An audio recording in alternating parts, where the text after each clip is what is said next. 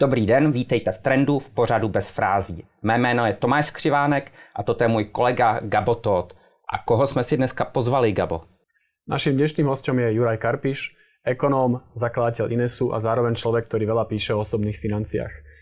Človek, ktorý odišiel z Bratislavy, lebo povedal, že radšej bude dochádzať za prácou ako za životom. Juraj Karpiš. Zdravím, dobrý deň. No, dovolil som sa vám doniesť túto aktuálnu ja, tému. Ďakujem, sa páči. vítej v trendu. Posledná knižka, ďakujem. aktuálna knižka. Pekný obal, taký aktuálny. Včera sme mali inflačné prekvapenie v Amerike, nie, že spotrebiteľská inflácia narastla na 4, cez 4%, tak myslím si, že je celkom aktuálna téma. Super. Super. Tak, díky. Ehm, já začnu aktuálním tématem na Slovensku a to je daňově odvodová reforma. Co tomu říkáš? Jak by měla z tvého pohledu rakouského ekonoma vypadat správná daňová reforma? Nás to trochu zaskočilo, teda nás v Inese, že ono sa to volá veľký tresk a my tak interne sme si to prenazvali, že veľký trest. A teraz najviac nás prekvapilo to, že, eh, že do akej miery sa tam zvyšujú dane a teraz je to naprieč tým spektrom, že viac menej ten čistý príjem aj dokonca priemerných zamestnancov a, a hlavne teda živnostníkov klesne, ono to tam kompenzuje nejaká dávka, ale ide to tým smerom, ako sa nám nepozdáva, že teda vyššie dane, ale síce potom aj viac dávok na druhej strane, ale my máme pocit, že, že to má byť naopak, že má ten štát akože menej brať aj tým živnostníkom, aj tým zamestnancom a viac to nechať na ich aktivitu a na druhej strane ten sociálny systém, teda ten, ktorý rozdáva, ktorý dáva tie dávky, tak by mal byť adresný. Hej. Čiže nie plošne a veľa ľuďom, ale hľadať naozaj akože tých najpostihnutejších a, a tým adresne ako smerovať uh, dávky, ktoré, ktoré by im pomohli riešiť tú uh, vlastnú situáciu. Ono ešte je prekvapivé aj, že že po tých po, posledných vládach, akože my tu, že predchádzajúce vlády, že z hľadiska reforiem sa tu až tak veľa neudialo, ale čo spravili bolo, že zvyšovali dane a teraz akože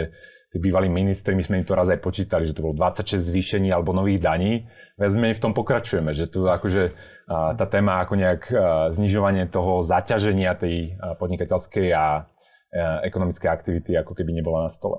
No na druhou stranu, eh, myslíš si, že je jiná cesta než zvyšování daní vůbec toho, co se děje v posledních vlastně deseti letech, kdy státy tisknou peníze a eh, jednou se ty dluhy budou muset zaplatit? To ja súhlasím, lebo to je akože tie účty, ktoré sa urobili a teraz najmä za posledný rok sú obrovské a tie dlhy už boli obrovské aj preto pandémiou. Len mi to príde trošku také tragikomické, že na jednej strane tam v Bruseli nám vymýšľajú strašne obrovský veľký fond na podporu ekonomiky. A čiže z Bruselu prídu nejaké peniaze, ktoré sa niekde inde zobrali alebo vytlačili. A na druhej strane my tu, tú domácu ekonomiku si budeme dusiť uh, vyššími daňami. Že to mi príliš nedáva zmysel, že z Bruselu teda chceme štartovať ekonomiku, nakopovať ekonomiku a tuto z domu uh, je akože podkopávame trošku, trošku nohy. Čiže Uh, áno, rozumiem tomu, že máme veľké deficity a veľké dlhy, ale akože sú lepšie a horšie riešenia. Najlepšie riešenie je podpora ekonomickej aktivity a dúfanie v to, že z toho vyrastieme. To je v podstate trend, ktorý sa netýka iba Slovenska, ale v podstate všetkých západných krajín. Je vôbec nejaká iná cesta? Že toto je, keby, keby Slovensko si povedalo, že fajne pôjdeme cestou, ako to robia ostatné krajiny, pôjdeme inak. Aká je iná cesta? Aké sú alternatívy tohoto? Stále existujú alternatívy a teraz, že ono to je škála, že ono to nie je akože úplne zlé alebo úplne dobre nikde.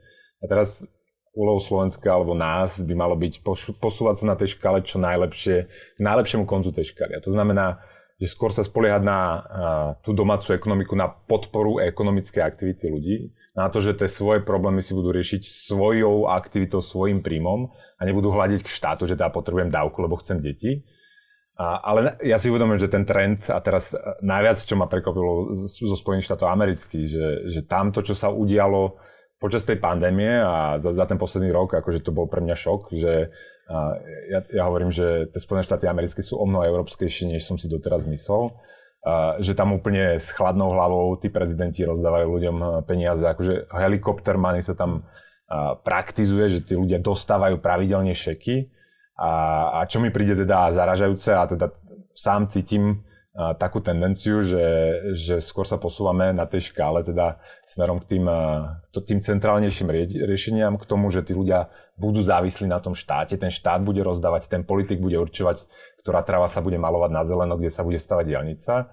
A v mojom ponímaní toto nie je zlučiteľné s príliš s nejakým zdravým rastom a s flexibilnou ekonomikou, ktorá bude schopná reagovať ako na tie nové výzvy, ktoré tu vznikajú samozrejme. Lebo tá pandémia napriek tomu, že my všetci dúfame, že končí, ale ona ako keby bude mať nejaké trvalé dopady na to, ako ekonomicky fungujeme. A teraz tá ekonomika sa na to musí prispôsobiť a podľa mňa akože tie vysoké dane, tie vysoké dlhy, tie regulácie je to stiažujú. Čiže nie som príliš optimistický v tomto. Tam vlastně dnes se argumentuje, že pandemie změnila zase svět a změnila eh, roli státu a že ta role státu bude větší, co na tyhle ty slova eh, říká, že prostě stát mm, hrál důležitou roli a že to už se nikdy nezmění a tak to musí být. Nemusí to tak byť, ako vždy existuje iná cesta, ale ako priznávam, ten štát eh, výrazne narastol, lebo viac menej to, čo robí ten štát sa počas tej pandémie nafúklo, zvyšili sa jeho výdavky. Pozrieme sa len na Spojené štáty americké. A ako na federálnej úrovni tam vybrali, teda minuli dvakrát viac, než vybrali na dane. To je úplne bezprecedentné. Aj zvyšok si buď požičali, alebo rovno vytlačili, narovno použili akože tú centrálnu banku. Čiže ja si uvedomujem, že tá veľkosť toho štátu narastá. A s čím máme problém je ten ekonomický rast a to už sme mali problém pred tou pandémiou. Je, že tak Spojených štátoch amerických ako v eurozóne ten rast hospodársky po tej poslednej finančnej kríze bol najslabší od druhej svetovej vojny. Čiže to oživenie bolo veľmi slabé. A ja tieto dve tendencie vnímam akože relatívne pesimisticky, že skôr či neskôr akože tieto dva trendy sa stretnú a bude z toho problém. A ten problém môže mať akože rôzne podoby, ale podľa mňa akože najpravdepodobnejší bude, že problém so splácaním tých dlhov a že nejaká forma nejaké reformy tej dlhovej alebo v kombinácii s nejakou peňažnou reformou bude pravdepodobne musieť k tomu dojsť. To znamená, že předpovídá, že poroste inflace a začne být problém s tím splácením? Pojďme si no, to rozebrať môže podrobněji. Byť, môže byť viacero nebo, rôznych, nebo jaký viacerých rôznych scenárov. Takže ten najlepší scenár je, že teraz ako nejak ako, uh, sme to zatiahli na dlh, vytlačili sa tie nové peniaze a tá ekonomika sa otrase a začne dostatočne rýchlo rásť, aby sme všetci znova uverili, uh, že tie dlhy sú splatiteľné. Lebo musíme sa pozrieť pravde do očí, že dlh je viera. Dlh je zmotnená viera, že ja keď som veriteľ a požičam vám, vy ste dlžník, tak ja aj vy, my spolu veríme v nejakú lepšiu budúcnosť, že vy budete zarábať toľko, aby ste mi to splatili viac úrokom. No ale tá viera je viera a ona ako keby, keď sa mení to prostredie a keď ja ako veriteľ zistím, že, že tá ekonomika nerastie, že tie firmy, ktoré vás majú zamestnať a vám platiť príjem, neexistujú alebo bankrotujú, tak aj tá moja viera vo vašu schopnosť plácať sa môže vytratiť. A potom, potom dochádza akože k tým nepríjemným, k zlyhanému dlhu alebo k rastu úrokov, že ja ako teda veriteľ si požadujem viac ako kompenzáciu za to riziko. No a keď sa to pozrieme, keď si toto aplikujeme na tie štáty, tak štáty sú už dnes akože extrémne zadlžené. A ak by začala sa strácať tá viera v nejaký akože ekonomický rast, ktorý nás z toho vyťahne, tak ja si viem predstaviť, scenár jeden je, sú reštrukturalizácie dlhov, ale to je pomerne bolestivé Videli sme to na Grécku, ani v Grécku sme si to nedovolili úplne náplno rozbaliť a spraviť, ale s tým sú spojené radikálne znižovanie výdavkov v verejnej správe, rast daní a podobne. Čiže vždy to preferované riešenie cez to infláciu, presne to, čo ste už naznačili, čiže to vytlačiť, ale samého ma zaujíma, že kde sú rezervy toho systému, že, že keď, koľko keď vytlačíme, tak ako keby to bude vidno na tých cenách, začnú rásť úroky, lebo sa zmení tá inflačná paradigma a a, tie centrálne banky budú musieť prestať a nechať zbankrotovať tie svoje krajiny. Keď sa vrátim k tej pandémii, tak tým riešením boli tie helikopter money. Šlo by to aj bez toho? Alebo čo by sa stalo, keby tie štáty alebo tá, tá Amerika neurobila tie helikopter money a zase by neprišli, neskolabovala by ekonomika, nerastla by rapidne zamestnanosť? Čo by sa vlastne stalo? Vždy tá, akože tie intervencie, a v tomto prípade tie helikopter money, sú spôsob, akým si politici... Mhm. Čo ešte som na hlas? Dal som to opačným smerom. Takže mi to vyletelo ešte viac. okay. Ja som, ešte ja... nemáte z toho poškodený sluch, hej? Ne, ne, ne. Uh, okrem toho, že asi ten mixák sa z toho bude pamätovať ešte nejakú dobu, tak v pohode. Okay. A hromový tatranský hlas. Takže pojedeme ešte. Okay. Jo.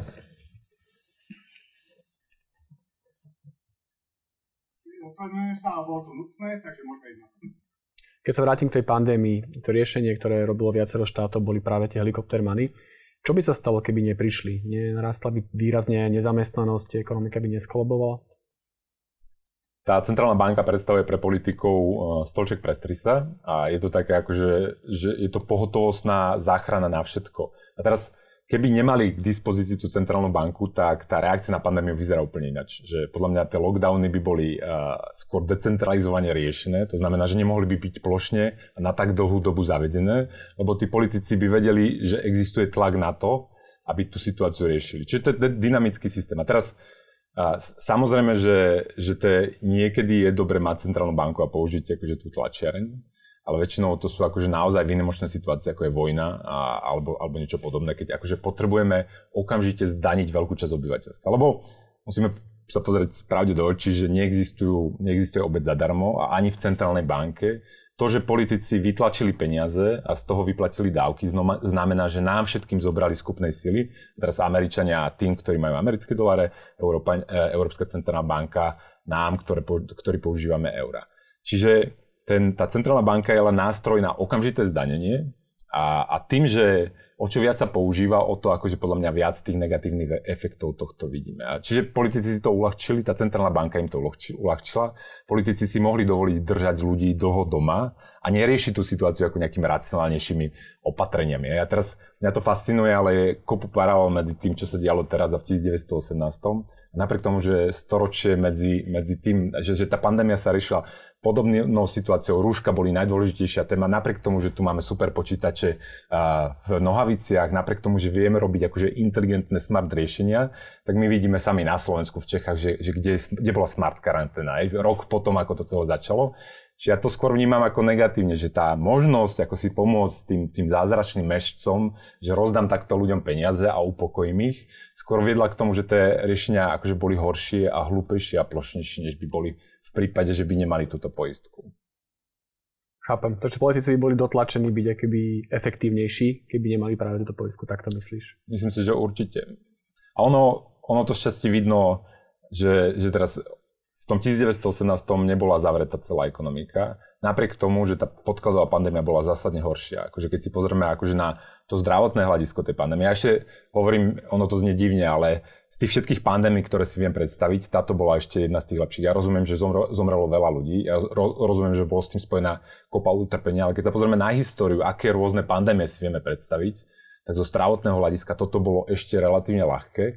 A napriek tomu my sme zavreli akože ekonomiky vyspelého sveta, čo, čo ma fascinuje, že s takým technologickým pokrokom, ktorý sme zažili za posledných 100 rokov, eh, s, s tým množstvom informácií, s tým množstvom dát a napriek tomu sme akože nezvládli nejaké aspoň trošku smart riešenie. Eh, pojďme ještě jednou k tomu exitu z tohohle, protože eh, státy se naučily přesně na to eh, tisknout ty peníze, posílat je do té ekonomiky a ty si teoreticky nastínil, jak to jde ukončit, jak v praxi myslíš to bude. Asi to nebude to, že ta ekonomika se zpamatuje natolik, že za celý ten gap mezi tou reálnou ekonomikou a tím množstvím peněz. Jaký scénář předpovídáš? No na, jedna, na jednej strane je presne tá ekonomika, ten podkladový rast, že ona už na tom nebola dobre pred tou pandémiou a teraz prečo nebola dobre, lebo tá centrálna banka sa používala vo veľkom už pred tou pandémiou. Ja viem, že na Slovensku sme, alebo aj v Európe, veľa ľudí zabudlo, ale kvantitatívne uvoľňovanie Európskej centrálnej banky začalo na jeseň 2019. A to nie je preto, že Draghi, vtedajší šéf Európskej centrálnej banky, videl do budúcnosti a videl prichádzať pandémiu, pretože ekonomika nerastla, že oni sa báli ekonomikou predtým. No a Teraz do toho sme ešte opätovne začali masívne tlačiť, takže ja mám obavu, že ten rast bude ešte slabší. A to súvisí s tým, že akože keď tí politici hádžu tie peniaze do toho systému cez tú centrálnu banku, tak narúšajú akože tú koordináciu ekonomickú v tej ekonomike a na druhej strane umožňujú prežiť tzv. zombie firmám. To sú firmy, ktoré akože negenerujú dostatočný cash flow na to, aby vedeli splácať tie svoje dlhy, aby vedeli rásť, aby vytvorili ten zisk a prežívajú len vďaka tomu, že existuje nejaký politik, ktorý bere ostatným a tlačí tie peniaze a dáva im. A týchto firiem, a to sa pozrieme aj na americkú ekonomiku, aj na európsku, rastie v tej ekonomike. A tie zombie firmy potom akože ťahajú celú tú ekonomiku dole, žerú. Ja hovorím, že žerú tú našu životnú úroveň. A toto je akože taká, taká pomalá, bolestivá cesta, a teraz ja som trošku hyperbolizoval, ja som mal taký rozhovor, ja som hovoril, že ja som sa narodil v socializme a po tej pandémii sa začínam čoraz viac obávať, že zomrem v socializme. Že tie trendy, ako keby od tej finančnej krízy, tá pandémia to síce zrýchlila, že sú akože viac intervenciám, štartujeme stále tú ekonomiku tými zlými peniazmi, tými novými peniazmi, tou monetárnou ekonomikou. čoraz viac dávok, lebo vidíme, že vzniká chudoba, že je tam nerovnomernosť, akože rozdelenia majetku, ktorú vytvára tá centrálna banka, ale snažia sa riešiť štáty potom tými dávkami. Čiže sám som zvedavý, že teda, ako to nakoniec dopadne. Že, a teraz, ja nie som optimista, podľa mňa sa od týchto všetkých intervencií neočistí tá ekonomika za 2, za 3, za 5 rokov. Je. Že, že keď už raz americký prezident ochutnal to, ako je poslať šeky svojim voličom, za nič, vlastne vytlačené šeky nových vytlačených peňazí a tí voliči už vedia, ako je to dostať, ja neviem čo, tisíc, 2000, 3000 dolarov za nič, tak toto aj ako, že vytvára to návyky, ktoré podľa mňa sa odtiaľ budú eh, dostávať dlhú dobu. Celosvětově je obrovský nárůst cen aktiv. Projeví se ale tohle to tištění penězí i v té klasické inflaci ve spotřebních stacích? Myslím si, že tentokrát určite. Ja už akože píšem taký newsletter Zle peniaze, dobrý život a, a tam hovorím, že o tej inflácii sa hovorilo ako o Godotovi, že každý ju čakal, ona neprichádzala. Ale podľa mňa Godot je už za dverami a, a už prichádza. Teraz vravíš, že, že rastli ceny akcií, ale nie len akcie, rastie nehnuteľnosti. Teda akcie, hej, že rastli akcie, rastli nehnuteľnosti, rastli komodity, zlato, kryptomeny, všetko rastlo. Jedine, čo nerastlo, boli tie spotrebné statky, teda to, čo máme v tej oficiálnej inflácii. Ale keď všetko rastie, tak nerastie de facto nič, to len tie peniaze strácajú cenu. A to, je, to sa viac menej stalo, že tým, že oni vytlačili nákopu peňazí, tak urobili už tú infláciu a teraz tá inflácia postupuje systémom. A teraz ja hovorím, že, že budú inflácie, a už sú aj, začali sme tým, doniesol som knižku ako na zlato. A preto je to aktuálna téma, že mám pocit, že bude kopu inflačných prekvapení a oni už začínajú, je, že v Maďarsku mali teraz 5,1%, Uh, vy ste mali cez 3% v, v Českej republike, Američania včera mali, mali cez 4%, čiže už sa to prelieva aj do tých spotrebných statkov a to bude strašne zaujímavé sledovať, že momentálne všetci, aj tie trhy, aj tí centrálni bankári dúfajú, že to je prechodné, že to je ako efekt, ten bázický efekt toho, že teda tie ceny pred rokom boli relatívne nízke, lebo sme boli pozatváraní doma a plus šťastie ako tie bottlenecks, akože nejaké úzke miesta produkčné, ktoré akože zanikli nejaké produkčné štruktúry, to sa všetko vyrieši a na jeseň koncom roka sme späť, nízka inflácia, lebo nízku infláciu potrebujeme, lebo ináč sú tie dlhy nesplatiteľné. Ja si myslím, že ale na tomto netreba stavať, akože na tomto dúfaní netreba stavať očakávania. A mám pocit, že tá inflácia kľudne môže byť vyššia a vzhľadom na to, koľko peňazí sa vytvorilo na jar minulý rok, a tak si myslím, že aj vyššia bude. Čiže akože myslím si, že, že bude dochádzať nejakej zmene tej inflačnej paradigmy v následujúcich rokoch. Co je tá vyšší inflácia, s ktorou sa budeme muset naučiť žiť? Tu by som uh, zdôraznil, že ja nehovorím o hyperinflácii. Že ono ja. opäť, že v týchto diskusiách často mám pocit, že sú len dve, dve, dve pozície, že, že buď nula a japonský scenár alebo hyperinflácia. Nie, nie, nie, akože ono tým štátom pomôže už akože prekvapivá niekoľko rokov vyššia inflácia, dajme tomu, že 5, 6, 7 tá vyrieši ako veľkú časť toho reálnej ťarchy toho dlhu zobere a pomôže tým štátom a môže urobiť tie niektoré dlhy opäť splatiteľnými. Čiže ja by som skôr typoval, že, že teda ku desiatim, ku desiatim, ku desiatim percentám. A teraz ono strašne dôležité bude, že ako, že tá psychológia, lebo opäť, že tá inflácia nie je problém, až keď nie je problém. Že to je tak, jak na dlhopisových trhoch, že veríme, veríme a potom sa tá viera stratí a sa to úplne preklopí. Napríklad v Grécku, že všetci požičiavali Grécku v 2009, ale v 2010 už nikto nechcel požičať.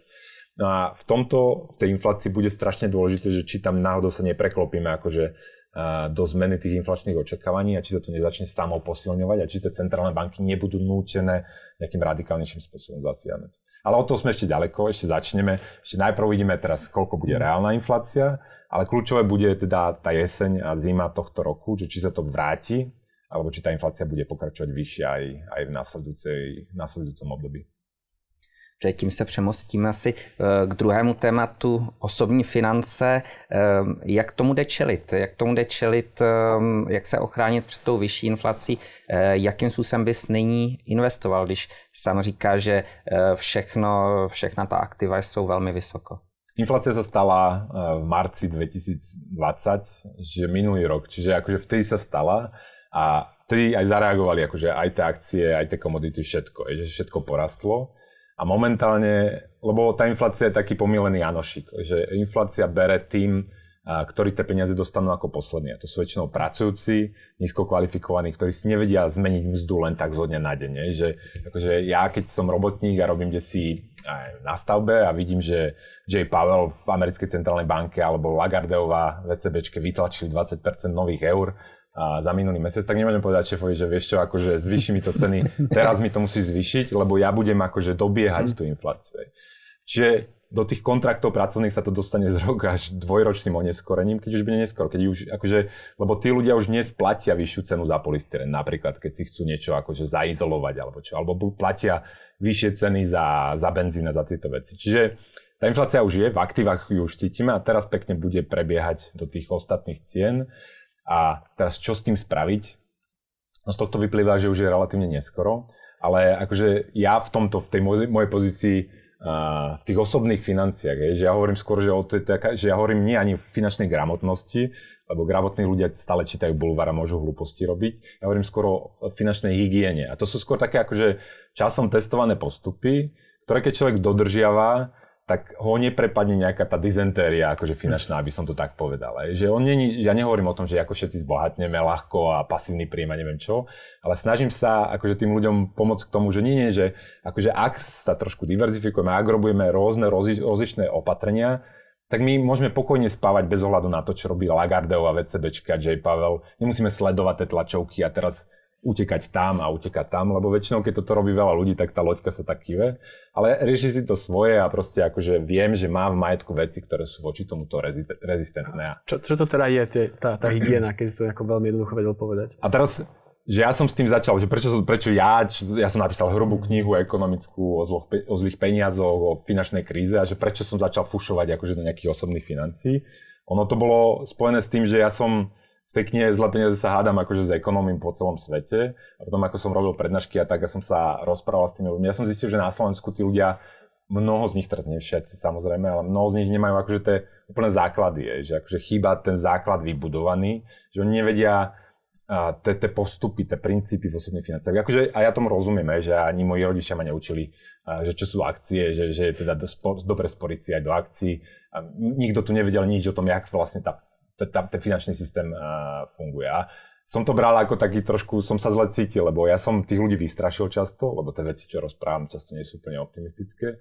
A tí ľudia v tej emocii strachu potom nakúpili hlúposti, že kúpili drahé kastrolie, to hovorím, že akože kúpili rôzne predražené a hlúpe produkty, ktoré akože síce možno šťastie riešili nejakých strach, ale z dlhodobého hľadiska neriešili všetky tie, všetky tie ich problémy. No a teraz som sa teda tak vrátil späť tam do toho základu a snažím sa tým ľuďom rozprávať, že hej, že existujú akcie, že akcie nemusia byť pánske hunsúctvo a že teda akcia je spôsob, akým sa zamestnanec môže podielať na ziskoch podnikov celej ekonomiky. Akcia je spôsob, akým sa dá diverzifikovať riziko. Potom, že není úplne asi najlepšie všetky úspory mať v nehnuteľnostiach v, jednej, v jednom konkrétnom štáte alebo dokonca v jednom konkrétnom meste, lebo máme tam korelované riziko.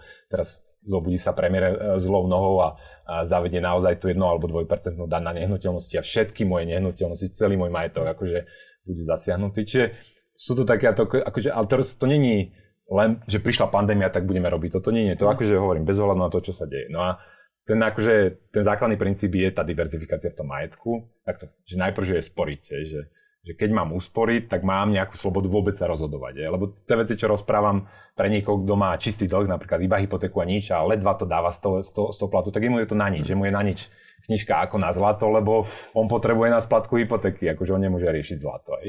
Ale, čiže prvá, mať vôbec nejaké úspory, že vedieť, že ideme raz do dôchodku a že ten štát asi nebude mať až toľko veľa peniazy, aby Karpišovi platil nejaký super dôchodok.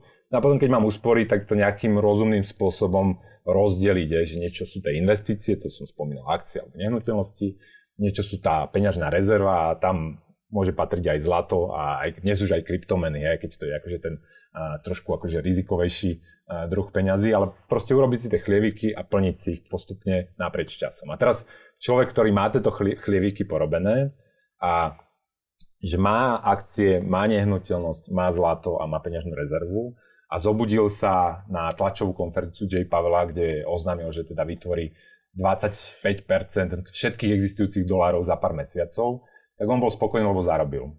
Že zarobil, zarobil na zlate, zarobil na akciách aj na nehnuteľnosti.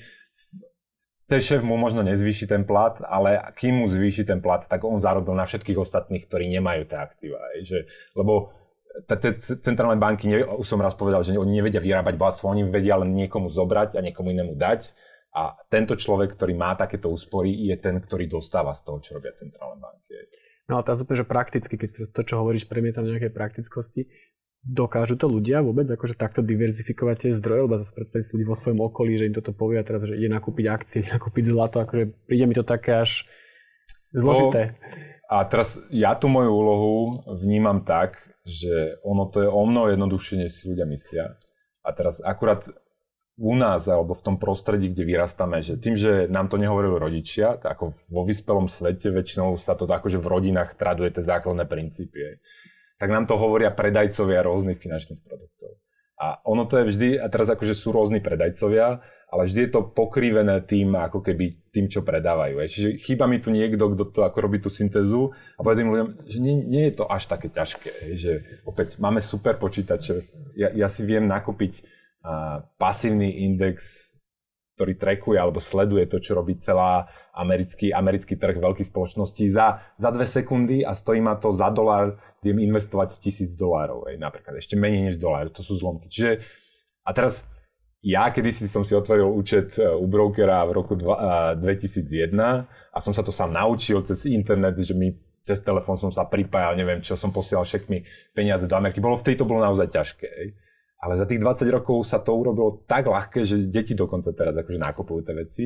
Čiže nie, ja hovorím, že tie základné veci, tá základná finančná hygiena sa dá urobiť ľahko a lacno a človek si to vie urobiť sám. Dnes si to už vie urobiť sám, že nemusí veriť nejakej konkrétnej inštitúcii, lebo tí gatekeepery akože sa stratili. Akurát jediný problém, čo je problém, je, že ľudia o tom nevedia a ľudia nemajú tie informácie. Že to, akože, to je ten, akože tá informačná asymetria, kterou treba překonat. To zná, ty říkáš takové to eh, klasicky mějte, já nevím, pět, šest eh, platů de facto jako tu hotovostní rezervu někde, tak abyste si pro ně mohli šáhnout a pak odkládejte pravidelně to, co eh, jako, abyste nespotřebovali všechno a odkládejte to a diverzifikujte. To je ten základ té hygieny tedy. Presne tak, mať rezervu. Ja hovorím, že 6 až, teda, že ako keď máme rodinu, máme deti, tak už sa spatrí mať ako rok výdavkov domácnosti, ako mať vo finančnej rezerve. To je prvé priorita, toto treba, hej, že to, to dáva človeku slobodu, hej, že, uh, že, že, že robiť, akože, že rozhodovať sa. A keď toto človek má, tak potom pekne to ro- rozdielovať. A ja, sú rôzne prístupy, ale každý ten prístup by podľa mňa mal zahrňovať nejakú pasívnu formu investovania do akcií a, a nejakú nehnuteľnosť a nejaké zlato. Teraz opačne, lebo ty si vlastne hovoríš, že to dneska veľ, tak jednoduché, ako nikdy ešte nebolo. A vidím to aj vo svojom okolí, že veľa známych majú tie apky a kupujú akcie alebo investujú do kryptomien. Mne to trocha pripomína občas, že to sú také akože stavkovanie, že ráno som sa zobudil a toto rastie, tak zakúpim na 200 eur a tak ďalej. Je toto správna cesta? Lebo mne to akoby úplne príde, niekedy ten človek zarobí, zase potom stratí, že nie je to skôr taká hra? Je a práve akože jedným z mojich poslaní je aj povedať ľuďom, že je rozdiel akože kupovať myslieť si, že som Warren Buffett a teraz kúpim akciu a predám ju a GameStop a takže to nie, nie, o tom to nehovorím. To nehovorím, že Hej. mať akcie, akože sporiť v akciách. Že sporiť v akciách je pasívny prístup, plošný prístup. Ja neviem, ja, ja, moja stavka nie je, že že sa trafím a vyberem Teslu budúcu a toto vyberem, lebo ja som najmudrejší na svete. Chodím do práce, robím síce niečo úplne iné, ale porazím všetkých tých kvantov, ktorí majú tie svoje servery najbližšie k tej burze a som múdrejší ako ich celé analytické oddelenie, ktoré tú firmu sleduje 30 rokov a má súkromných detektívov, ktorí sledujú, čo robia tí šéfovia tej firmy. Nie, nie, toto jedno je, akože to je normálne stavkovanie, že to berem akože, a teraz nehodnotím, sú to peniaze tých ľudí, nech stavkujú, majú to adrenalín, zabávať, v telke nič nejde. Nie. Ale to, o čom ja hovorím, je, je nudné a, a pasi- preto finančná hygiena, to nie je ako, že pomec bohatnúť a budeme mať všetky veľ, veľké auta. Nie, finančná hygiena, ako si čistím zuby každý večer, mňa to tiež nebaví, hej. Ale viem, že keď si ich nebudem čistiť, tak akože za tých 10-20 rokov prídu negatívne dopady, ktoré ja nechcem, tak si ich radšej čistím. Čiže to, je, tie finančné postupy, o ktorých ja hovorím, sú akože strašne nudné. Je to napríklad, že každý mesiac usporím, ja neviem čo, pár sto eur, kúpim si tie 4 ETF a, a nedívam sa na to. Hej. Vôbec to neriešim, som bohatý, som mudrý a som teraz chudobný, lebo to celé padlo. Proste viem, že za 30 rokov sa tam pozriem a viem, že tam bude mať pravdepodobne výrazne viac, než keby som si to hm. odkladal na, banko, na bankový účet, teda s veľmi veľkou mierou pravdepodobnosti a pravdepodobne toľko, že mi to bude dostatočovať ako kapitál na to, aby som počas toho obdobia, kedy nebudem vedieť produkovať, kedy nebudem vedieť predávať svoju prácu alebo veci, aby som z toho vedel normálne žiť. Aj. Čiže toto je akože to, čo ty popíšeš. Ja rozumiem tomu, že pome, pome, zbohatneme, neviem čo, ale to je úplne niečo iné. Lebo ten telefón naozaj zvádza k tomu, je to tak jednoduché a teraz tie aplikácie, tí rôznych hračkárskí brokery, tam akože bublinky tam idú a je to jak, jak hra, hej, že človek sa cíti, že hrá hru. Nie, ja hovorím úplne o nudnom, strašne pasívnom, nudnom spôsobe zaobstarávania majetku. A takové to přesně argumenty, svět je v bublině. E, ty říkáš tohle to nudně a začít prakticky kdykoliv a věřit v tu dlouhodobost, nebo bys čekal a časoval ten vstup vlastně do toho začít? Toto je strašne ťažká otázka, že keby si sa ma to pýtal, ja neviem čo, pred 15 rokmi, tak by poviem, že, že nič nerieš, valuácie, čo to, bubliny, neviem čo, chod do toho, syp tam postupne peniaze. Ale my starší ľudia, ja napríklad mám do dôchodku, a teda do toho oficiálneho asi 20 rokov plus minus. Hej.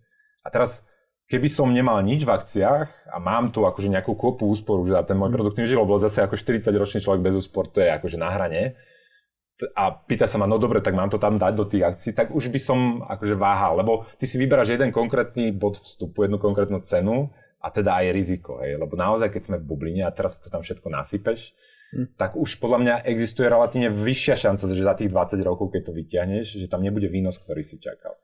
Keď sa ma pýtaš ale ako niekto, kto vstupuje na trh práce, už vie si sporiť, tak poviem, ty nič nerieš.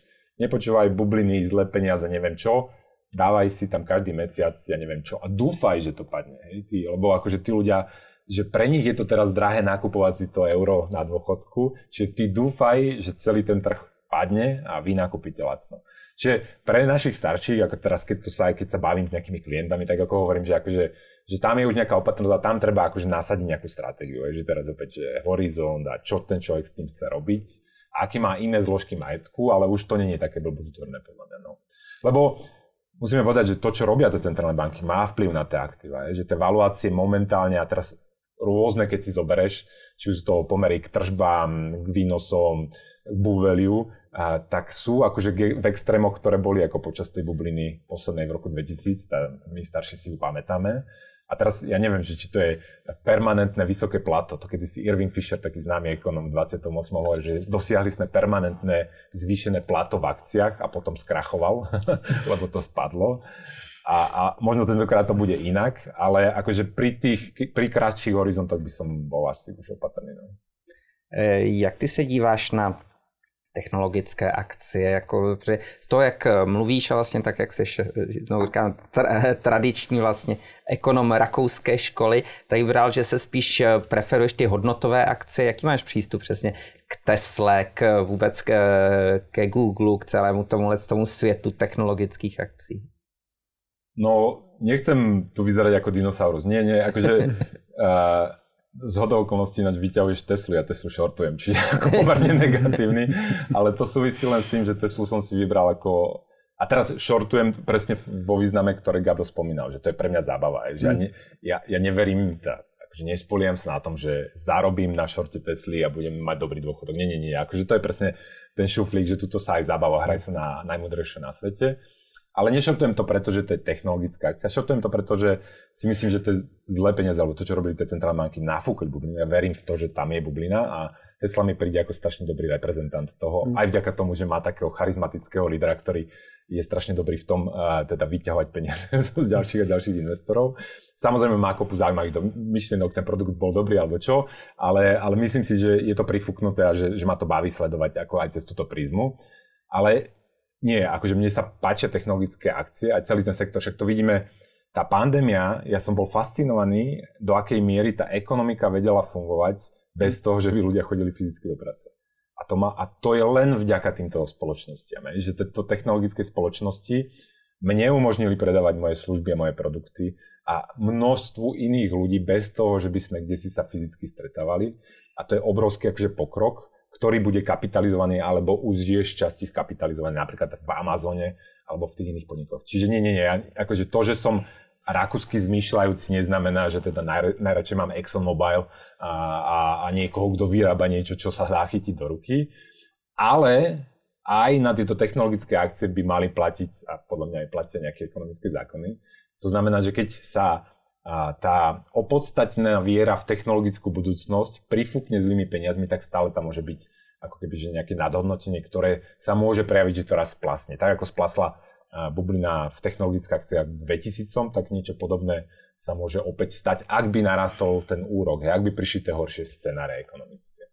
Čo, čo tie kryptomeny, lebo to je strašne veľká téma a veľa ľudí do toho investuje a zarába na tom nejaké peniaze. Keby som mal voľných tisíc eur a poviem, že čo s nimi, tak povieš, kúp za to nejaký bitcoin, alebo teraz dogecoin, alebo alebo, alebo je to úplná blbosť a radšej ich daj na tie nudné akcie. Ja by som to nebral ako investíciu, ale patrí to do tých peňazí, že mám šuflík peniaze a mal by som tam mať aj peniaze, ktoré sú ako keby rezistentné voči tým zlým scenárom. V prípade, že dojde k niečomu, že napríklad keby bola reštrukturalizácia dlhu Talianska, tak ja si viem predstaviť, že ten bankový systém na chvíľku nefunguje a v tom momente chcem mať elektronické peniaze, ktoré fungujú bez ohľadu na to, či mi nejaký politik otvorí banku alebo nie. A kryptomeny sú presne tento nástroj. Čiže ja to stále, napriek tomu, že kopu známych a neznámych strašne rozprávku rozbohatlo na tom, že, že tam boli skoro a podržali to, tak ja to stále pre normálnych ľudí, ako sme my, vnímam skôr cez tú potenciálnu užitočnosť. Čiže človek by mal rozumieť, čo to je, mal by si vyskúšať kúpiť za to kávu, kúpiť si to po, pochopiť, čo to vlastne, lebo je to niečo relatívne nové, že to není účet ako v banke, trošku sa mhm. to iné správa. Čiže určite choď, uh, zober nejaké peniaze a teraz aké peniaze, že koľko mám investovať. To nie je investícia, to je špekulácia. Že, že Bitcoin a iné kryptomeny uh, sú podobná špekulácia ako iné peniaze, lebo peniaze sú z definície bublina, je, že to je štandardná ekonomická teória, peniaze sú bublina, nemajú nejakú vnútornú hodnotu. Ja viem povedať, že či tvoj byt je drahý alebo lacný, lebo viem ho porovnať k nájmu, ktorý vynáša. Bitcoin neprináša výnos, zlato neprináša výnos. To sú definície bubliny, ale peniaze sú bublina, ktorá prežije strašne dlho. Zlato prežilo 5000 rokov, tá bublina. Uvidíme, či Bitcoin prežije 1000 rokov, ale už vydržal relatívne dlho, že už, už d- cez, dekádu, cez dekádu je tu s nami. Čiže podľa mňa treba mu dať šancu. A teraz ja stále, ako v tomto som konzerva, podľa mňa Bitcoin, hej, že akože Bitcoin má ten network efekt, bol prvý, a stále akože tá, aj z hľadiska rozvoja alebo vývoja akože má najlepšie pozadie.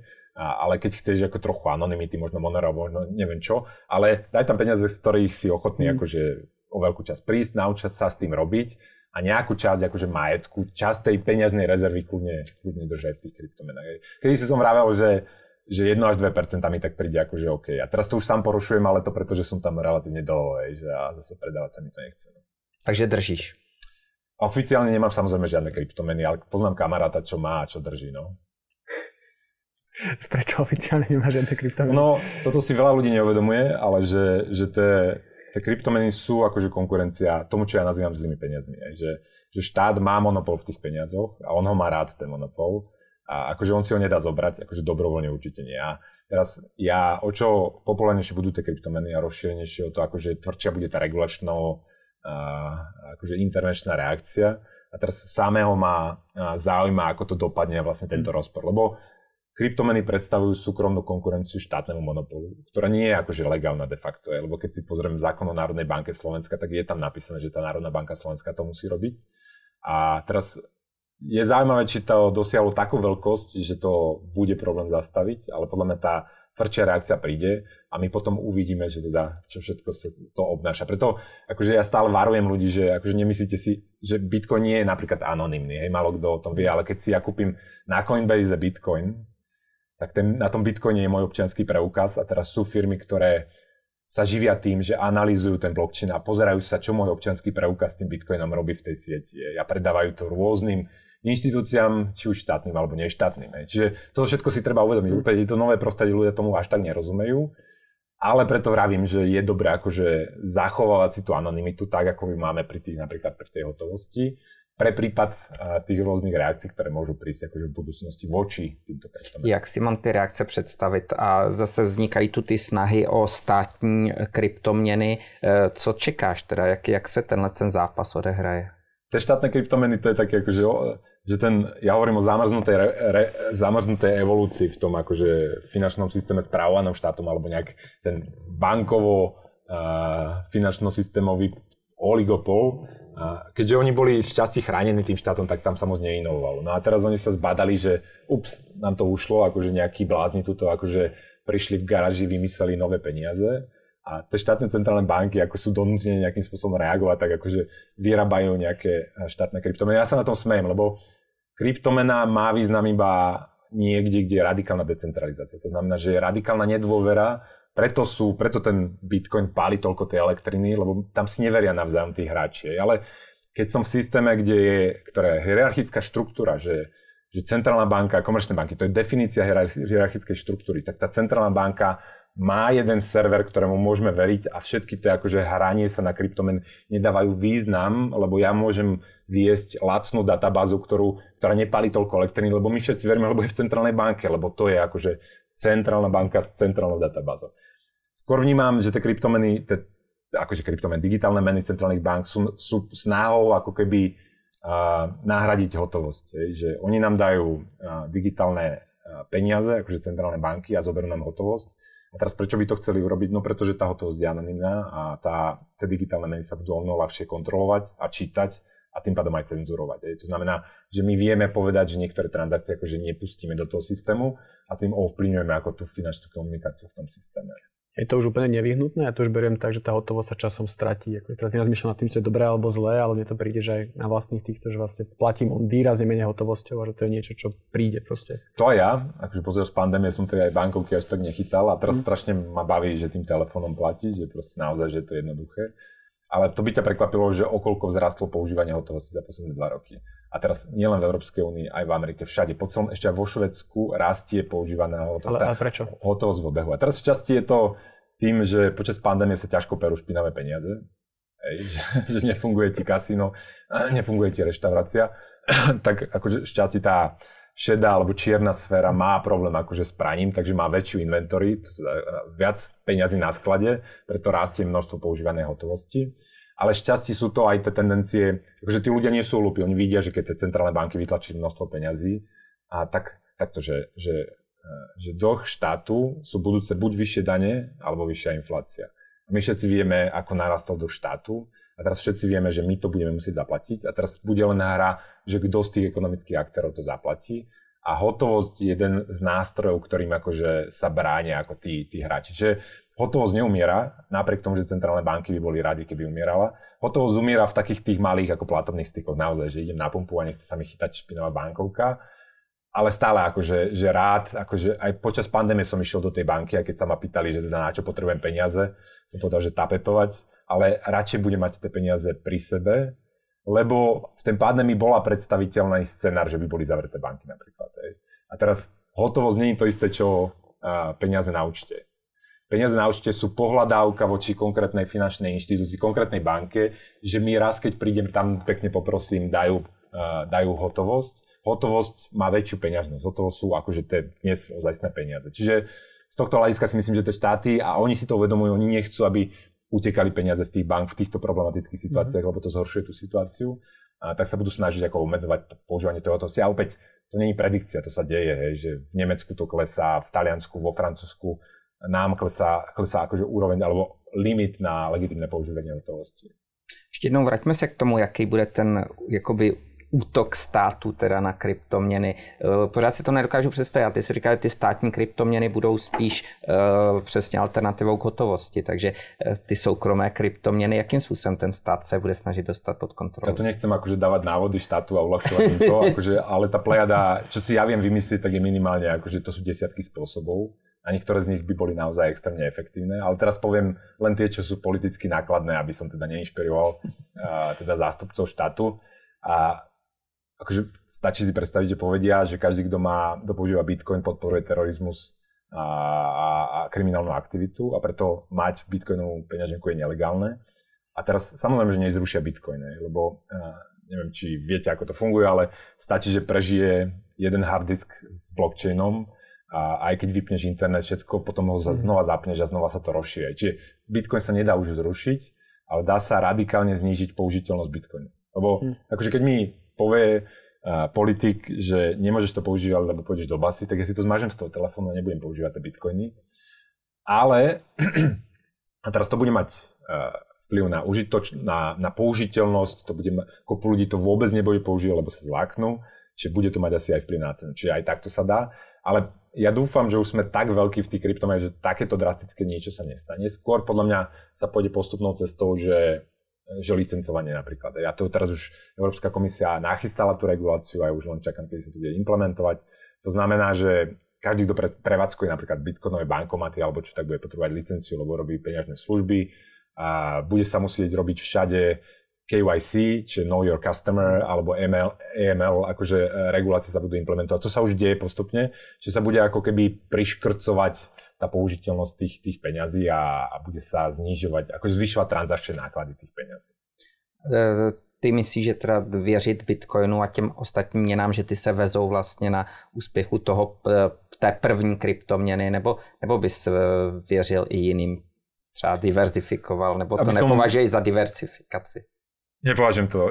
No, akože mám rád Bitcoin a teraz, to, ten môj kamarát má Bitcoin a má Monera ešte a teraz a Monera má preto, lebo uh, Monero má niečo, čo nemá ten Bitcoin, že ako som, spomínal, že Bitcoin je pseudo-anonymný, to znamená, že bitcoinová účtovná kniha je k prečítaniu hociko, že dá sa na tom robiť analýza alebo neviem čo. V Monere sa to ešte nedá. Čiže Monero mon- momentálne pre mňa mám bližšie k tej hotovosti, čo sa týka tej anonymity, ale ako je jednoznačne ten bitcoin stále, hej, vzhľadom na to. A teraz vo všetkých peniazoch to tak zvykne fungovať, to, že, že, že vznikne niečo, čo je hegemon. A teraz vo všetkých akože, sieťach to tak je, že operačný systém, akože Microsoft dominoval a každá konkurencia má obrovský problém, ako ho vytlačiť z toho zlato. Zlato vyhralo ako ten niekoľko tisíc ročný tender, súkromný tender na celosvetové peniaze a bolo strašne ťažké ho vytlačiť z tej pozície, až ho museli zakázať, aj akože to štáty zakázali. Čiže aj v tomto, v tejto oblasti si myslím, že je hegemon a ten hegemon stále je podľa mňa ten Bitcoin a tie ostatné alternatívy budú mať problém ho vytlačiť z tej pozície. Ale to neznamená, že tie alternatívy sú zbytočné. To neznamená, že nejakej, že ten Bitcoin nezaváha, a tá iná alternatíva potom prebere tú, tú jeho. Ale oni musia čakať ako také malé stromčeky pod tým obrovským stromom a keď raz ten obrovský strom závaha, padne, trafí ho blesk, tak potom nejaký iný strom akože zabere tú jeho pozíciu. Ale je tam, to sú tisícky kryptomien a je tisícky rôznych podnikateľských predstav, čo by tie kryptomeny mali riešiť. Určite niektoré z nich budú mať pravdu a, a ja, toto nie sú investičné odporúčania, len akože stará konzerva Rakúska hovorím, že skôr mám tendenciu veriť tomu, čo vidím, že funguje tých 10, 10 mm. rokov. Všetky tieto veci, ktoré robíš, v podstate školenia, newsletter, dá sa vlastne aj prispievať na ten newsletter, respektíve predplatiť si nejakým spôsobom. Je to niečo, z čoho sa akby na Slovensku už dá žiť? Ma sa prakticky zaujíma, že byť v podstate takým finančným poradca, ktorý nepredáva hypotéky, ale naozaj radi. No, no, ja som hovoril, že ono to nezačalo úplne s týmto cieľom, že ja som mal mm. taký pocit viny, keď som videl, čo si tí ľudia nakupujú potom, ako počuli moju mm. prednášku. A najprv som to robil zadarmo vlastne. Ja som aj ten newsletter Zle peniaze, dobrý život eh, písal možno aj cez dva roky zadarmo. Ale potom mi prišlo, že zadarmo nie je úplne dobrý spôsob, lebo aj potom mi chýba ako tá spätná, spätná väzba, že akože do čoho investovať ten môj čas, čomu sa venovať viac. A, a zároveň som chcel testovať ten model, že presne čo ty vravíš, že ako je, tu sú, je tu veľa finančných predajcov a málo finančných poradcov a teraz chýba tu model, biznis model, ktorý uživí, uživí niekoho, kto ako robí zle tým rôznym druhom aktív. Je, že ako keď predávam zlato, tak akože nepredávam túto knižku, ale ozajstné zlato, takže zlato je riešenie na každý problém. Hej. Hm. Keď predávam akcie, tak zlato je najhoršia vec na svete, lebo to nemá výnos. Hej, a všetko treba dať do akcií, lebo akože akcie budú rásť. Čiže každá, keď predávam nehnuteľnosti, tak akože či sa zbláznil, že akcie to je také rizikové a nehnuteľnosti sú stále dobrá vec. Čiže a teraz ako postaviť biznis model niekoho, kto akože nepredáva nič, ale rádi ako v tých všetkých veciach. A toto je jeden, jeden z riešení. Akože zaviedol som ako predplatné na ten newsletter, je relatívne nízke a teraz testujem vlastne a vydávam knižky, robím k tomu akože občas nejaký obsah, ako stále 98% môjho obsahu je zadarmo, akože pozrite si podcast, mám zle dobrý život, a robím skrátku a takéto veci, ale snažím sa tam vybudovať niečo, aby to bolo dlhodobo udržateľné a čo zároveň bude dávať ako tú spätnú väzbu, že čo je užitočné pre tých ľudí. A zatiaľ, ako zatiaľ som skôr príjemne prekvapený, ako, ale opäť, že uh, nestávam to tak, že či, či ma to uživí. Akože ja by som bol najradšej, keby ten problém nebol a už by som mohol robiť niečo iné. Akože to, to hovorím úprimne, že mám kopu iných zábav, ale zase akože tuto cítim, že, že 20 rokov sa to až tak nemenilo k lepšiemu, ako som čakal. A, a zároveň akože rozprávam sa s tými ľuďmi, mám nejaké, nejakých poslucháčov, tak akože by mi prišlo škoda, ako im v tomto nepomôcť. A teraz to není, že ja nezazujem nikoho, že to sú moji akože známi, o ktorých si myslím, že sú relatívne inteligentní, akože strašne si ich vážim a oni občas robia v majetku také veci, že sa chytám za hlavu, že akože úplne Úplne... Co jsou třeba ty největší chyby, co dělají lidé? No ako často sú, a to sme sa bavili ešte predtým, sme začali natáčať, že, že tie nehnuteľnosti sú akože úplne, to je, to je topka. Je, že, a teraz úspešný podnikateľ má veľké úspory a jediné, čo ho nápadne, akože ako umiestniť tie svoje dodatočné investície, je, že si kúpim ďalší byt, investičný byt. A teraz akože, fungovalo to posledných 20 rokov, v Československu de facto môžeme povedať, ale ako je to naozaj optimálna stratégia, akože ignorovať napríklad celú triedu aktív, akcie, ktoré majú akože z historického hľadiska akože zaujímavý výnos, zároveň mi umožňujú geografickú diverzifikáciu, je, lebo ja neviem čo, napríklad som zubár a mám 4 nehnuteľnosti v tom meste, tak ako som koncentrovaný geograficky na jedno konkrétne mesto dokonca a niekedy stačí, že jednu konkrétnu krajinu. Aj, že zvolíme si tu bláznou na chvíľku a všetky tie moje, celý ten môj majetok ako utrpí. Keď mám niečo aj v tých akciách v Amerike, tak akože dúfam, že tam si nezvolia úplne najväčšieho blázna a celkom akože, že sa mi darí. Čiže ako takéto úplne základné, základné prístupy, alebo tie kryptomeny, aj, že to je akože krásny príklad. Že ja mám strašne rád kryptomeny, ja to považujem, kryptomeny považujem za najdôležitejší vývoj v peniazoch od druhej svetovej vojny ale napriek tomu som si nekúpil nejaké psé tokeny ešte, hej, že lebo, lebo považujem to, to, to nie je investícia, hej, akože keď chcete sa zabaviť alebo čo, ale to nie je spôsob akože správovanie majetku nejakým akože štandardným prístupom. Dobře, a e, ještě jednou, e, dá se teda, dá se vybudovat už to portfolio přímo na, na těchto těch newsletterech, poradenství a že je to velmi atraktivní, určitě to může mít zase jenom pár hráčů na trhu, kteří jsou silní, zajímaví, eh, ale jde to, myslíš si, tak jak vidíš teda tu náběhovou křivku, jak se říká, když jsi spoplatnil svůj uh, newsletter, jako umíš si představit, že by tě tohle to živilo? Ako je to o mnoho lepšie, než som si myslel, že a teraz musíte ma zavolať o 5 rokov a mhm. spýtať sa ma, že akože stále sme, som strašne na začiatku, ale prišlo mi, že práve tie moderné technológie, akože tým, že tie telefóny, to je akože ten software, ktorý mi umožňuje robiť tie platformy bez toho, že by som akože do toho musel investovať ako 10 tisícky eur. A ja viem, že akože občas to vyzerá amatérsky, že tá grafika není úplne top, ale ja viem, že tí moji ľudia, alebo tí ľudia, hmm. ktorí ku mne chodia po tie moje veci, mi to odpustia, alebo vedia, že ja nie som grafik a programátor, ale už tie dostupné veci, z ktorých som si to vyskladal, a mi umožňujú akože tú investíciu robiť relatívne nízku, že jej návratnosť je potom relatívne zaujímavá vzhľadom na akože tie príjmy. Ja teraz, ja neviem, už mám cez tisíc predplatiteľov, a knížku predávam, e, kurzy nejaké budú a tak. Čiže mi príde, že hej, že dá sa to. A teraz opäť, že ja neživím ako uh, e, 30 zamestnancov, neviem čo, že opäť, že, že musí byť akože trošku to reflektované v tých nákladoch, to, čo robím. Ale nie, akože podľa mňa to je fajn, že podľa mňa sa to dá robiť. No.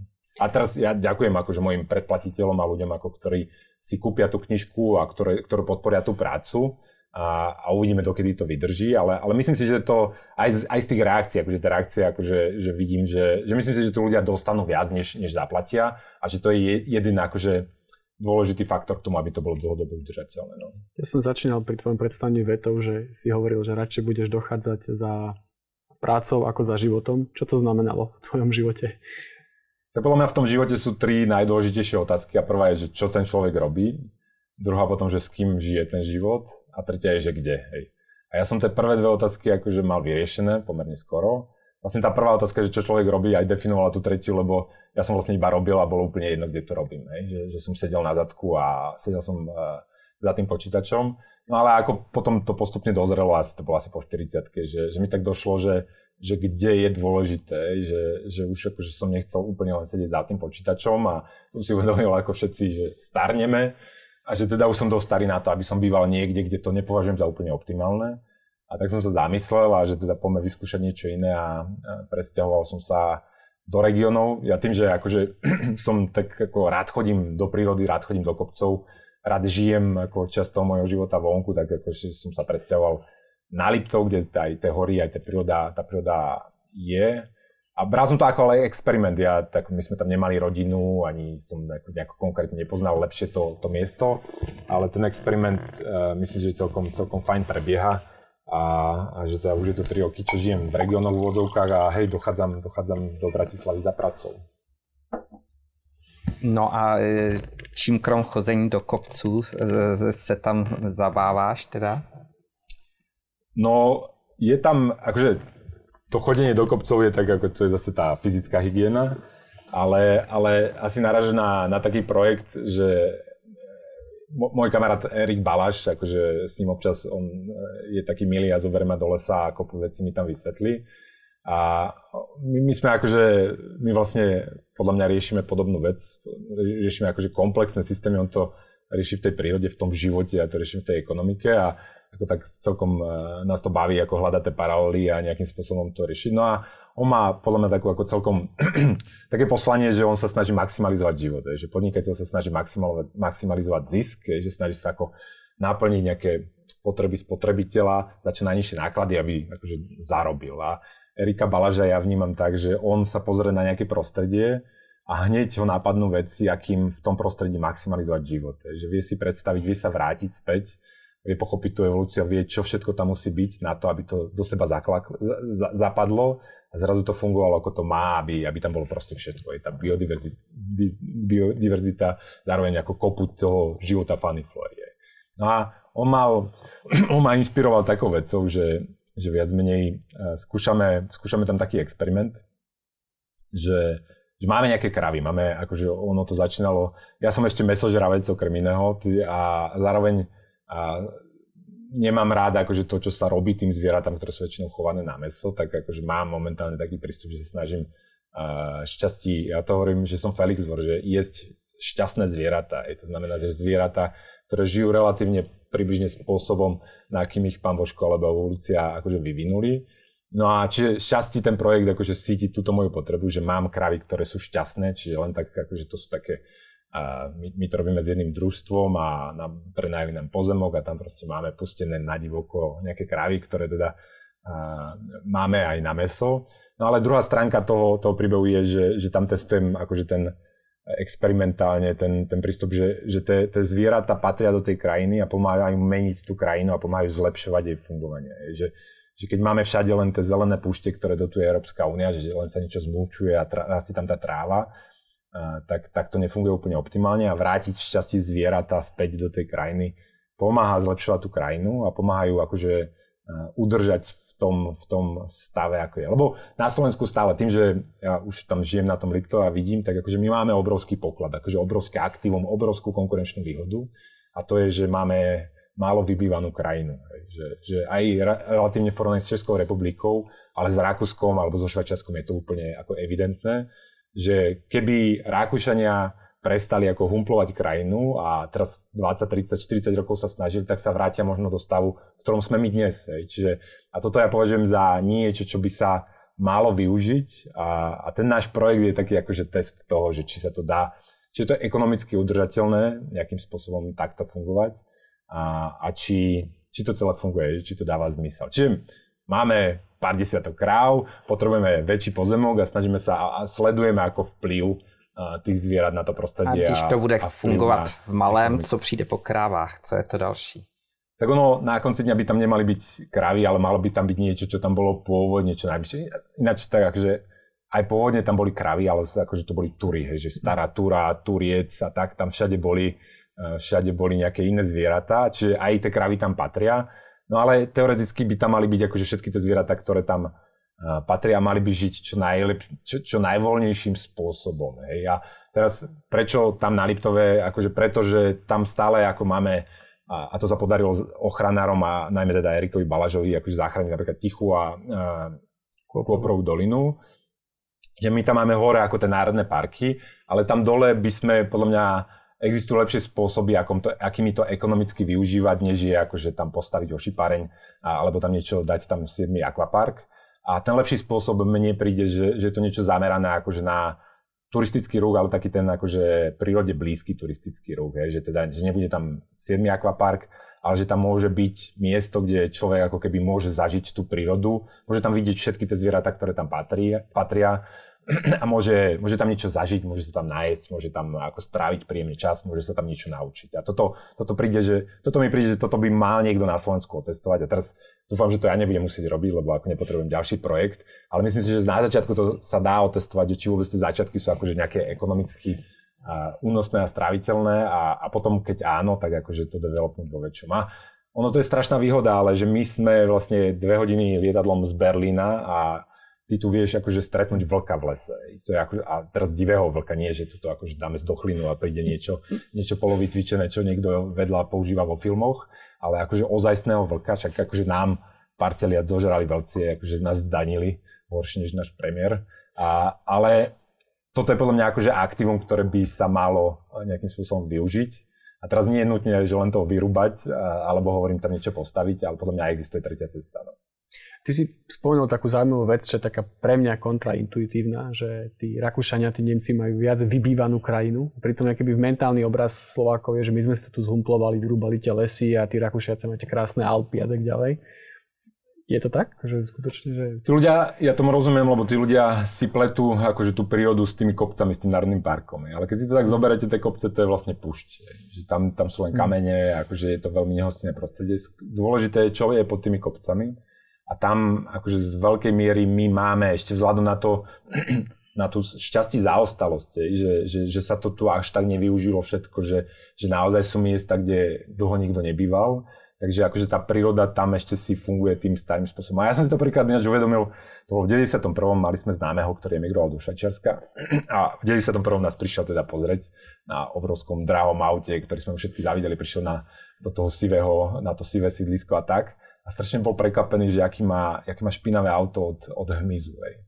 A, a to je presne akože jeden z ukazovateľov toho, že oni akože už v tom Švajčiarsku sa vozí a majú tam tie pekné kopce, ale toho hmyzu tam mali akože už vtedy rádovo menej. Ale to sú akože tie sekundárne prejavy toho, že tá komplexnosť toho systému u nás ešte trošku funguje. Ale teraz ja nie som optimista, no akože kazí sa to pomerne rýchlo a, a ani u nás to není akože dokonale, však pozrieme sa okolo seba, ale myslím si, že že v tomto máme náskok napríklad oproti tým, mm. týmto krajinám ako Rakúsko a, a Švajčiarsko práve preto, že teraz, a to nie je len akože výstavba, to je len, to, to je aj to polnohospodárstvo, že to polnohospodárstvo často je veľkou konkurenciou pre tú akože prírodu, ktorá tam patrí. A teraz nič proti polnohospodárstvu, ale keď sa to rozdelí a niekde si tá príroda robí to, čo chce a niekde tí polnohospodári, tak podľa mňa tie výsledky sú celkom fajn. No to zemědělství je ale oblast, kde figuruje množství dotací. Eh, jak tobě se podniká, taky budeš žadatelem o dotace, nebo jaký k tomu máš přístup? To velmi ovlivňuje vlastně to, jak vypadá ta krajina, co se tam chová, co se tam pěstuje. Teraz musím zdôrazniť, že ešte sme len na začiatku, aby to uh, diváci nenadobili dojem, že, že som tu agrobarón a neviem čo, my máme pár kráv uh, na, na, na vlastnú spotrebu, ale snažíme sa to rozšíriť. Ale hej, akože oni tie dotácie deformujú to, čo sa deje v tej krajine a, a teda určujú z veľkej časti. A teraz ono sa to dá využiť na niektoré ciele, ale často je to akože kontraproduktívne. A, a teraz najmä je jedna z tých vecí, že, že veľká časť tej slovenskej krajiny sa napríklad len mulčuje, že to bolo akože, alebo sa platí za to, že sa za, mulčuje, to znamená, že to pokosia raz za rok, zrovnajú to, akože pozabijajú časť tých drobných živočíchov, čo tam žije a za to sa platí peniaze. Preto na veľkej časti akože tej krajiny vidíme len ako nejakú tú trávu. Ja by som bol samozrejme, že najradšej, keby sa to takto akože zrušilo a zrazu by sme videli, že čo sú života schopné veci a čo nie sú. Hej. A teraz naprieč Európou, aby Slováci nedoplácali na Holandianov a neviem čo. Ono sa to ale nestane, či s tým nejakým spôsobom budeme musieť vedieť fungovať. A teraz my, to je jedna z víziev, že akože nájsť spôsob, akým t- takéto niečo robiť a zároveň prežiť aj v tom prostredí, ktoré, ktoré, sa, ktoré dotuje niečo iné. Že, ale o, opäť, že, že sme na začiatku, ale v, v podstate ten náš model je testovaný, akože ja vidím, že to vzniká aj po svete, že to je opäť akože taká skúška správnosti, že toto je skôr tá cesta. A, že niečo podobné eh, funguje v Amerike, akože v Montane je nejaká nezisková spoločnosť, ktorá skupuje ako pôdu na nejaké, nejakom území a, a má vlastnú mesiarskú spoločnosť napríklad, ktorá platí ako premium tým farmárom, ktorí sú na tom území cieľovom, ktorí dodržiavajú to ako nejaké postupy, mm. že majú nejaký akože nie plot, ktorý nič nepustí a nekrmia to liekmi, akože tie zvieratá, čo tam sú, nestrieľajú vlkov a niečo podobné a za to dostanú vyššiu cenu mesa. A, a opäť, že mne príde, že to je schopný model aj preto, že že my už neriešime úplne tie bazálne problémy. Je, že, že keď ideš do obchodu a ideš si kúpiť meso, tak ťa nezaujíma len, ktoré je najlacnejšie, ale keď ti poviem, že to meso ako je zdravé, je zo šťastného zvierata, že to zviera až tak netrpelo počas života, žilo relatívne prirodzeným spôsobom. A ešte, že robíš dobrú vec v krajine, tak akože myslím si, že, že je to niečo, čo môže fungovať v spoločnosti, ktorá je už natoľko bohatá ako to naša. Ty se odstěhoval z Bratislavy a přitom tam prožil celý vlastně ten aktivní pracovní život. E, jaké to je? Můžeš to hodnotit a myslíš si, že pokud teda jsi spokojený a vypadá, že ano, že to je nějaký trend, který bude následovat, že opravdu pandemie nastartuje nějaký trend, že lidé se budou stěhovat e, z velkých měst? Ja som tak predbehol vlastne tú pandémiu, že som videl, že tú migráciu akorát ja som o 3 roky skôr, skôr nastúpil. A teraz už keď som sa stiahoval, tak som vedel, že nie som sám a mám ako známych, ale väčšinou sú to z IT sektora, že sú to ľudia, ktorí ako vedia svoju prácu ľahko predávať ako cez tie tele, telemosty a cez tie informačné technológie. Ale, ale bádal som, že, a ja to volám, že geografická arbitráž, že, že ja vzhľadom na to, čo robím, tak viem predávať moje služby a moje produkty hoci kde, aj v Bratislave a zároveň sedieť na zadku na tom Liptove.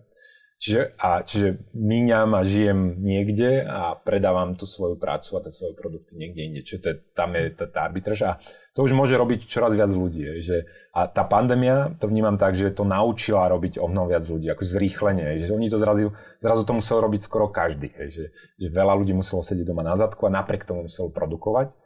A ja dúfam, že mnoho z tých ľudí, ktorí sa naučili, že sa to dá, sa nevrátia. A teraz prečo dúfam?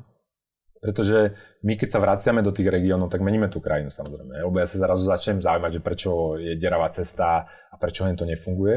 A teraz podľa mňa čoraz viac ľudí, keď viac ľudí ako keby sa vráti do tých regiónov, tak akože pozitívne bude vplývať na to, ako tie regióny fungujú. Natiahne samozrejme na seba peniaze, a bude ovplyvňovať to dianie okolo seba a bude meniť tú krajinu a bude zaplňať opätovne tú krajinu. Čiže ja som opatrne optimistický v tomto. A teraz prečo? Pretože naozaj akože ten život v regiónoch má ako tie výhody, opäť, že, že je to malé mesto, ľudia sa tam poznajú, keď máte malé deti, tak akože, že to ľahšie funguje, že ľahšie sa dostanete ako von z, toho, z tej budovy alebo čo. Čiže a tieto výhody sú vyvážené tým síce, že človek musí kde si dochádzať alebo čo, ale to už nám umožňujú a uľahčujú tie moderné technológie.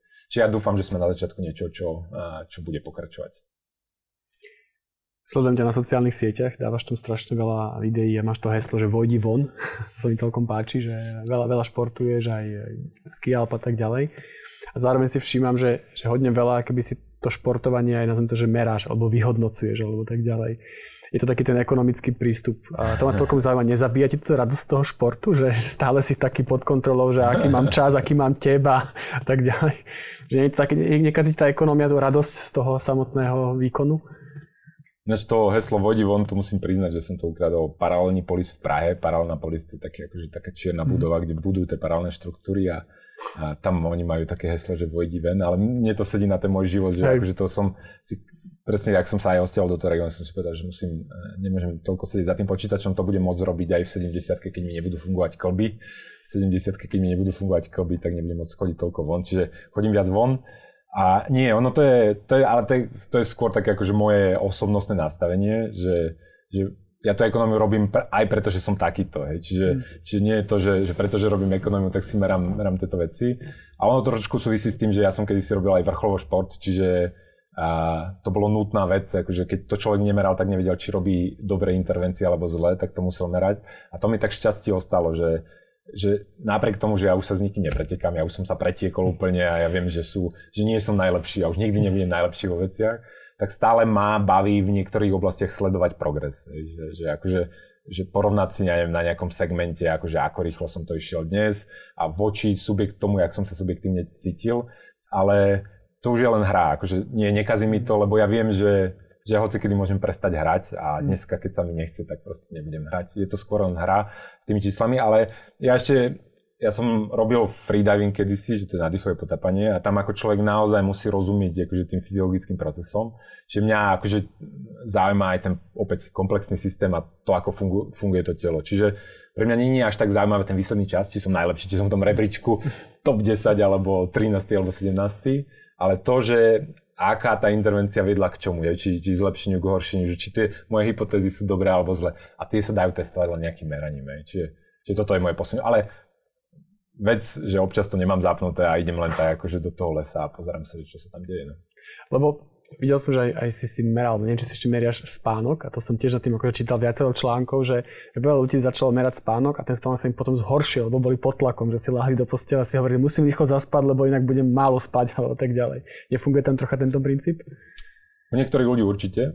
A teraz ten môj newsletter, ktorý píšem, sa volá Zle peniaze, dobrý život. A to je presne, že šťast toho merania a tých tak podivných experimentov a to je presne, z toho robím tú časť, ten dobrý život, že, že podľa mňa ako to patrí k tomu životu, že my by sme mali mať ako tú finančnú hygienu, ale mali by sme vedieť, jak funguje telo a jak si ho nejakým spôsobom čo najlepšie, ako to jeho fungovanie, uchovať aj do toho vyššieho veku. Či to do, do tohto zapadá. Ale v tom spánku, uh, že áno, že, že tá prílišná fixácia na tie čísla a na tie ciele môžu akože urobiť presný opak, že zvyšuje čo, to stres u toho človeka a ten zvýšený stres mu vlastne kazí tie jeho ciele. Ale ja som, v tomto som asi, asi taký typ, že, že toto mi vôbec nevadí a že, že to viem pustiť z hlavy a, a že ten spánok mám akože, neviem, či som spravodlivý, ale spím spánkom spravodlivých dlho a hlboko, ale poznám ľudí, čo akože presne, že keď si začali merať, tak, tak sa im to zhoršilo, ale tam je jednoduché riešenie, že dať tento prsten je tracker, vlastne ten mi merá ten spánok, mm. tak dať si to všetko dole, vypnúť si to a mesiac sa o nič nezaujímať a keď sa to zlepší, tak pokračovať. Dobře, my ti děkujeme za návštěvu, to byl Juraj Karpiš, děkujeme, že jsi přišel do trendu. Ďakujem za pozvanie, tak o tých 5 rokov potom dúfam. Tak, ďakujeme. Domluvené.